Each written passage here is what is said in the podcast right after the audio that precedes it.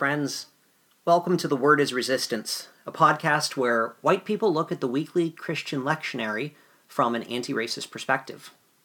What role does the Bible have in challenging white people to confront and dismantle racism?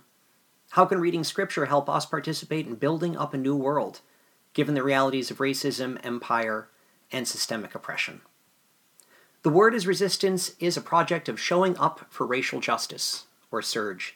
Specifically, this podcast is created by SURJ Faith. The music used in The Word is Resistance is a live recording of a song by Dr. Vincent Harding called We Are Building Up a New World. This is a multiracial choir practice in Denver, Colorado, led by Minister Daryl J. Walker. We're deeply grateful to the Freeney Harding family for gifting the movement with this recording. My name is Will Green. I'm a Protestant pastor serving a church on traditional Wabanaki land in the state of Maine. I'm a white person living in the whitest state. Because this podcast is a project of showing up for racial justice, it's specifically designed for white people who are showing up for racial justice. The intent is not to center white experience, but to create space for white people to talk with other white people like ourselves so we can be accountable, engaged, and authentic in the multiracial movement to undermine white supremacy and work for racial justice. We welcome all listeners and especially appreciate feedback from people of color. On this episode, I'll be talking about part of Psalm 22, which is one of the scripture passages in the lectionary for Sunday, February 28th, 2021. Thanks for listening to The Word is Resistance.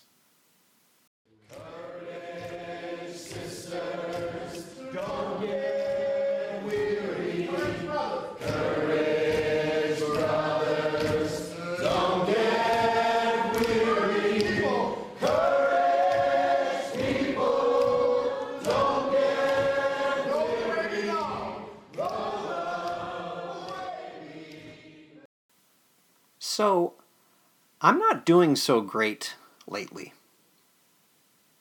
You know, pandemic and such. This is probably familiar to some of you. Isolation, distance.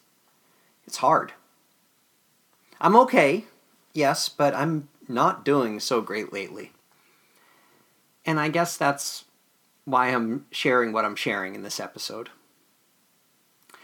At first glance, the second half of Psalm 22, which is one of this Sunday's passages, not the first half of Psalm 22, that's not in the lectionary this week, just the second half. At first glance, the second half of Psalm 22 is the sort of lectionary passage I would normally avoid at a time such as this, when I'm not doing so great. That's because this passage is clearly a psalm of praise. That means it's a prayer that spends most of its existence and energy singing about how good God is. Sometimes I can definitely go in for this sort of thing. I do keep a tambourine close by at all times for when the Spirit says sing. But sometimes I don't feel like it. And I haven't been feeling really turned on by psalms of praise lately. I am not denying that God is good, just saying sometimes when I don't feel good, it's hard.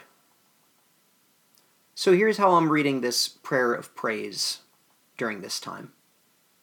Verse 23 of Psalm 22, which is where the lectionary passage begins for this Sunday. Verse 23 of Psalm 22 goes like this quote, You who fear the Lord, give your praise! Exclamation point. All you offspring of Jacob, Glorify God. Stand in awe of God, all you offspring of Israel. Fine. Okay. Like I said, this is a call to praise. The focus is on God, and everybody is supposed to praise God. The next verse, though, is what I want to call our attention to. Verse 24 holds the key to the interpretation I'm offering us in our work of building up a new world. Verse 24 reads as follows quote, For God did not despise or abhor the affliction of the afflicted. God did not hide their own face from me, but God heard me when I cried. Okay, and then it continues on with more praise, but that's all I'm going to read of the passage. Okay, now sometimes in the Bible, when the people are instructed to praise God, it's because of these big reasons. You know, God created the universe, so praise God. Sometimes we're supposed to praise God because God gave us the teachings on Sinai, so we're supposed to praise God. Or because God destroyed evil enemies in dramatic conflict. Or because God looks so impressive up there on a throne in heaven surrounded by angels. But here, in Psalm 22, verse 24, it says to praise God because God did not turn away, but instead listened when someone was crying. That's the reason God is to be praised. God did not despise, abhor, avoid, or hide their face from the hard stuff, if you will. Instead of being inconvenienced by affliction, God is able to pay attention. And in these few verses, it says that this is what is special about God. Well, this is a good thing to read when we are aware that the world is unfair or unjust or oppressive or maybe just very, very hard. Whenever people cry, God is aware and attentive. The season of Lent is a time when we acknowledge and name our limitations, failures, and temptations for what they are. You know, we don't need to inflate or obsess over what's hard. Such things are bad enough on their own. But Lent is a time for all of us to be aware and attentive to the parts of life that test us. I am sometimes tested by my desire to turn my face away from what is hardest. It's not necessarily that I don't care, in fact, I might care a lot, but there is a temptation inside of me to turn away and do the opposite of what God is said to do in Psalm 22, verse 24. God did not despise or abhor what was hard or turn their face, but God is aware and attentive. This awareness and attention is not mere pity or performative lip service. It says God does not abhor the affliction of the afflicted. The affliction of the afflicted. That's a powerful phrase. This is serious suffering. And God is there, fully engaged, aware, and attentive. It's beautiful, isn't it? It's so healing when someone gets you.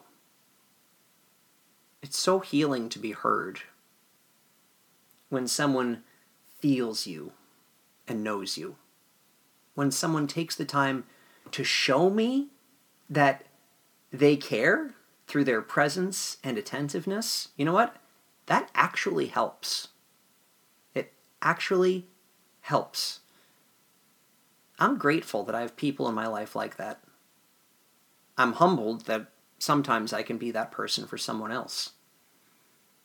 But most importantly of all, even when it sucks and when I feel lost, I experience God giving divine attention to my human pain. And obviously, it's not just my pain, but our pain. The afflictions of this world. Think of uh, that litany of evil obstacles that we often name and examine in the word is resistance. I'm talking about racism, ableism, heteropatriarchy, Islamophobia, anti Semitism. These are the conditions of the affliction of the afflicted. In my privilege, I am tempted sometimes not just to look away from these things, but to stop paying attention entirely. And when that happens, when I turn away, my heart is not of God It reminded of the words from 1 John. Those who say, I love God, but hate their neighbors, are liars. This might not be a good calling in episode to introduce someone to racial justice, but hey, it's Lent. Also, I, I know we can't live in this sort of space all the time. You know, it's necessary to be balanced and to take care of yourself, of course.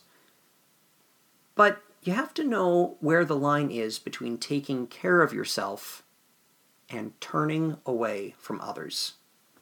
As a white person, I know that we can get that really, really wrong sometimes. I hope Psalm 22, verse 24, reminds us that if we do turn our face and disconnect ourselves from the affliction and cries in this world, then we need to think twice about whether or not we have the right to praise God. I believe that the sincerest praises of God are those that are informed by reality. That's why we experience Lent in preparation for Easter. We want a reality informed celebration of our faith, not the pseudo praises we find in so many white churches, which are really attempts to just obscure or abhor the affliction of the afflicted, which is so real around us. And I also know that there's more to life than crying or Lent or the hard stuff. I get it. Racial justice is not all about feeling bad. Actually, racial justice isn't about feeling bad at all. It's about feeling human and being real. So I appreciate how this prayer shows us that attention to affliction is divine. Informed awareness of hardship is holy. I feel like I'm kind of bordering on a children's sermon when I make this next point, but I'm going to say it. The reason God is attentive and aware and awake and aligned with these hard things is because God is love. God cares and connects to us through compassion. This is not in Psalm 22, by the way, but I'm saying it anyway. If you believe in God's love, then seek God's love, not in the comforts of convenience, but in the face of the affliction of the afflicted. White people have a lot to learn, eh, not just about how to love other people, but also about how to be loved by God and by others. Not just about how to lament, but also about why we praise. We have a lot to learn, not just about admitting the hard stuff, but also about showing up because of what we believe about love.